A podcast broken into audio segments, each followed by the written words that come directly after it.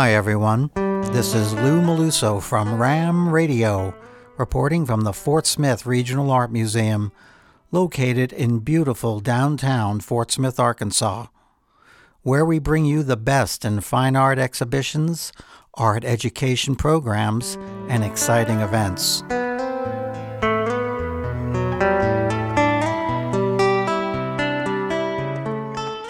In our studio today, we're very fortunate to have Mr. Scott Heffley join us.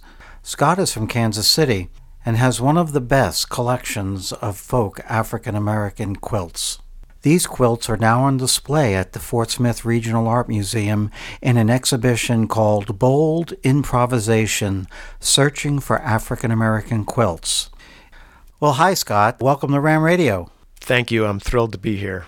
Scott, the quilt show that uh, you have put together for us here at the Regional Art Museum is so beautiful. I want to talk a little bit about that and how you came to collect so many wonderful textiles. Uh, but before we begin, I would like to maybe introduce you a little bit more to our audience, and perhaps you could just tell us a little bit about yourself and your background. Oh, sure.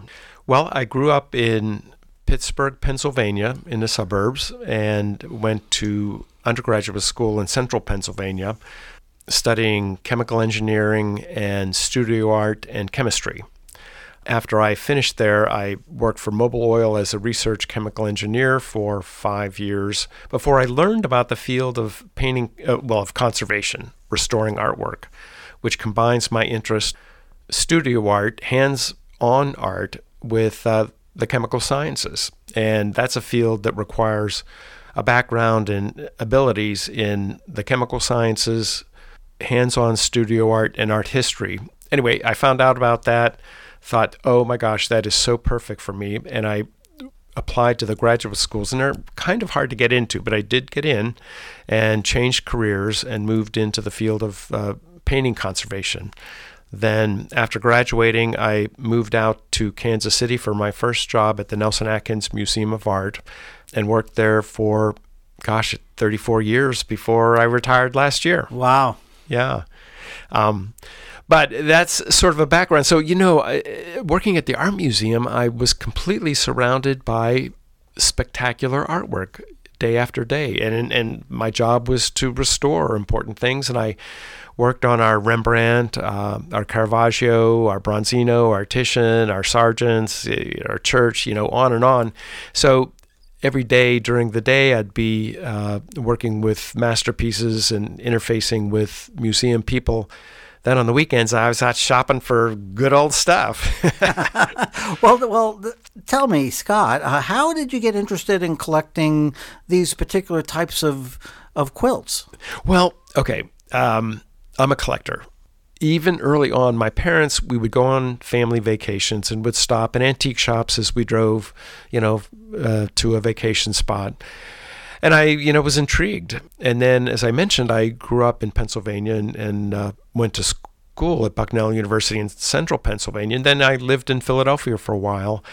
And Pennsylvania is very rich in antiques, and quilts are one big thing there with the Amish. Oh, uh, I see. Yes. And so I, I became intrigued with quilts just in general, and collected uh, your more standard quilts. Although I really I couldn't afford Amish quilts, uh, but you know I'd buy beautiful quilts, but not African American. I didn't know anything about that area, hmm. and then back in the 80s and ni- early 90s quilts were very big on the market. So antique dealers and flea market dealers would bring quilts into the marketplace and they would be expensive because they were popular. But I found, well, I discovered African American quilts and I don't know how I I did discover them probably just through, you know, looking for quilts and learning about them. And so once I discovered the styles and you know the exuberance of these quilts, I learned more about them, and then I started to chase after them. I see. And when you were doing this this scholarship on the, on the quilts, what did you discover? I mean, what were the role of these quilts in African American life? Well, maybe you know, backing up just a little bit, maybe I'll talk a little bit about what they look like and how they compare to your, as I don't know, you could call them European American quilts. Uh, you know, maybe making a comparison European American quilts, uh, quilts that are coming from an English or German or Scandinavian Okay. background, Mhm. to African American quilts uh, made by African Americans. Your European American quilts that I grew up with, uh, you know, have squares that are very organized and carefully done in grid patterns and, and repeated rectangular fashion. Whereas I found that the African American quilts were just exuberant. They didn't follow exact pattern rules. They had a creativity uh, that included strong colors, often clashing prints, very bold in their presentation so that you really noticed them. And that is what caught my attention. Now, at that point, I, I was really fascinated with American folk art. This could sort of si- side into the area of American folk art, and it does, but I just sort of became enamored with them and I just studied them further really in in the field because there were no books on them and people hadn't really focused on them before. This was back in the early 90s and some of your listeners may know about the Gee's Bend uh, exhibition of quilts, uh, African American quilts that was shown at the Whitney Museum. I think it was shown in 2002. Um, and then it went to other museums. It became very popular, and all the big museums showed that show. Now, Gee's Bend is just a little small town in the South, and the women living in that town, you know, taught their daughters quilting and uh, had their own style of, of African American quilt making. When the Whitney Museum discovered this sense of modern art, they were thrilled with it and they presented it in their, their museum. But I had been collecting African American quilts, gosh, almost 20 years earlier than that. Well, not quite that long, maybe 15 years earlier than the Gee's Bend show. Hmm. Well, uh, you got in at the ground floor. uh, you know, I notice as I go through the exhibit some of the incredible designs and symbols, uh, and I'm sure they have some some unique meaning. Am, am I correct? Yeah, there there can be symbols in, involved in the quilts. Most usually religious type symbols or cultural symbols. You know, quilts quilts are made. Well, first of all, uh, my collection that are shown here at the museum are quilts that were made for the bed. These are not art quilts. These were not made to hang on the wall. Now we have them hanging on the wall and they show as spectacular art, but they were made in, in households and within families for warming their kids or, or other family members. So these are domestic quilts. That's a real excitement for me to realize that these and these quilts date the earliest ones are the eight, from the 1880s. I have quilts from the 1880s through pretty much every decade all the way until about 1990 is my most recent quilt. Boy, that's amazing. Yeah, and you know the beauty is uh, they've been used in homes, and some of them have you know stains like anything. The, they've been around households for a long time, and uh, they're not all pristine, which is just fine with me because it that's part of the character and the warmth and you know the soul of a household, and that's what these quilts really relate to. You know when you, the show is especially nice because you go into a, a suite of galleries and you're able to walk through gosh about 40 quilts and a few african textiles and you're looking at quilts from 100, 130 years.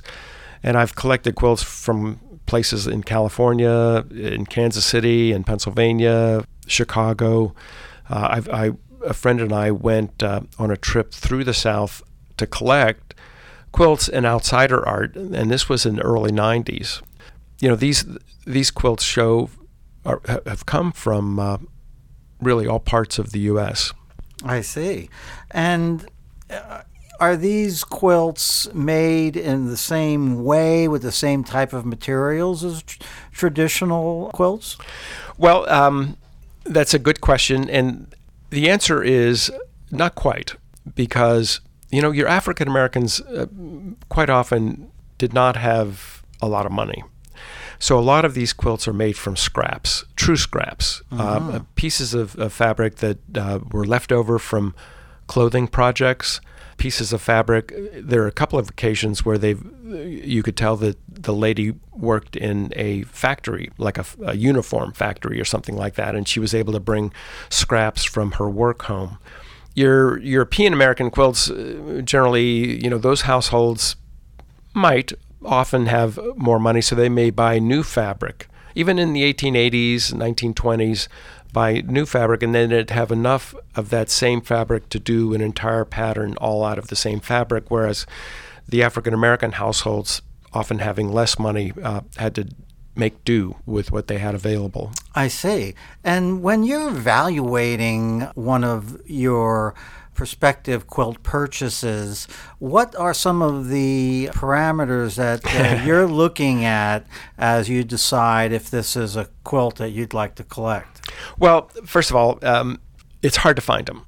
And I mentioned that back in the early 90s, quilts were very popular in the marketplace.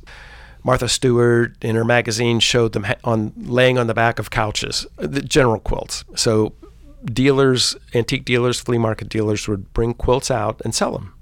When I would be shopping, I would encounter a stack of quilts and I could look through it, and your more traditional European American quilts were more expensive than the African, the rare African American quilt that I might find because the African American quilts had uh, this improvisation to the patterning, uh, the patterning, very bold colors, and they didn't necessarily appeal to the general decorating sense of the Martha Stewart group. So, consequently, I was able to get them often for lower prices than your more traditional quilts. Oh, I see. Yeah. So lucky you. you know, you mentioned that uh, the bold improvisation is one of the things that's interesting to you. And I notice that is the the title of your uh, exhibition. So, uh, is this where that is generated? You know, it is. The quilts that appeal to me have a, a lot of stre- visual strength. And often the pattern, rather than repeating the block identically across the surface of the quilt, like so many of the European American examples, they'll start with a, a block and then Im- improvise. Uh, and they'll twist it and change it and, and morph it around as they work across the surface of the quilt. And this, this often includes very strong colors. They'll often uh, put strong patterns next to other different strong patterns to increase the visual vitality. One thing that's important uh, that I, I find with these African American quilts, a lot of visual motion as you stand back and look at them. It moves your eye around the surface, and that's very much like a modern painting. You know, your painting artists are very thoughtful about how they control the motion of your eye as you look at their paintings. And these African American quilts are very intent on visual vibration, visual motion. You know, they're very attentive to to how the viewer enjoys the quilt. Uh, so all that feeds into the notion of bold improvisation and what gets me excited. Now, I might point out the quilts in the show are all sort of from that point of view. They're they're very bold. They're they're improvised in their patterning and so on. African Americans often would make very careful quilts like the European Americans. Uh, they may choose to make a very traditional European American style quilt, and they had those capabilities too, of course. And in fact, one time I bought, uh, oh gosh, I think over 20 quilt tops from one dealer. They were all from the same family, and about half of them were very bold, improvised, uh, and the other half were traditional patterns.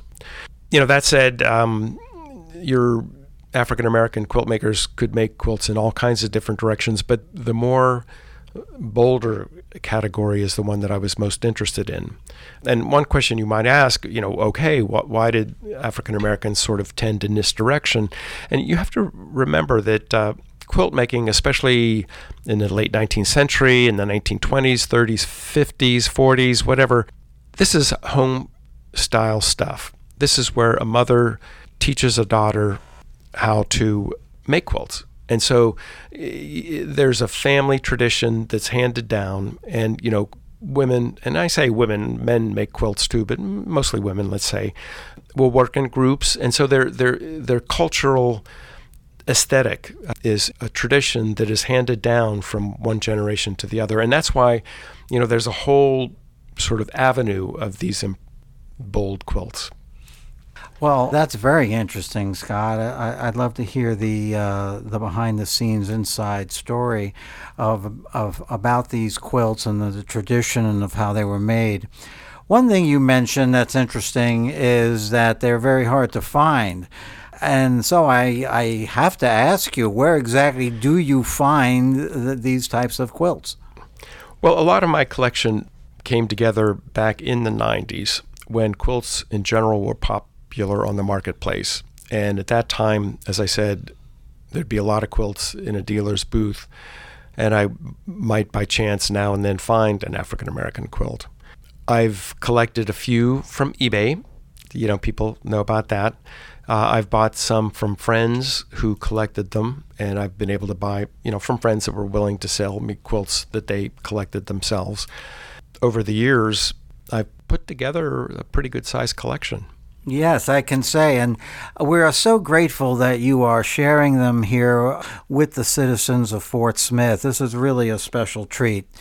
And as visitors come and view the exhibition, of course, it's very impressive once you see all of these beautiful, stark, and bold designs hanging all at once in, in this in the galleries. What is the takeaway you would like visitors to feel after they viewed the exhibit? First of all, let me thank you uh, for making this possible because I am so thrilled with how the collection looks in your galleries. Great. It's a suite of galleries, uh, not a large space. Actually, my collection is even bigger than we could show in your gallery. So I had to be careful about selecting the best of my collection. And then I was really excited to uh, shoehorn them into this space, and they're, they're tightly packed but it creates a visual environment that is overwhelming. You know, I there's agree. such oh my gosh, there's so much color and action in these few rooms. And they're close, moderately close together, in, especially in some places. You know, the takeaway is, first of all, to have for people to have you know a new respect and understanding of this African American quilting art tradition, but also uh, just know there's a whole area of, of art that they may not know about. And they can come into this show of African American quilts and learn, learn a lot. They're high quality beauty, aesthetically very engaging. I, I, absolutely agree. And Scott, thank you once again. But that's all the time we have for today. Scott, I'd like to thank you for stopping by for the lively discussion. Well, thank you so much. And thank you especially for hosting this exhibition. I'm thrilled. Well, folks, that wraps up our show for today. But before we leave, let me thank all of RAM's members, donors, and corporate sponsors. They make RAM and this program possible. Our exhibitions are always free, so please stop by the museum and enjoy the galleries, and consider supporting our mission by becoming a member or a partner. Thank you for listening to RAM Radio. This is Lou Meluso, the Executive Director of the Fort Smith Regional Art Museum, signing off. Until next time, I'll see you at the museum.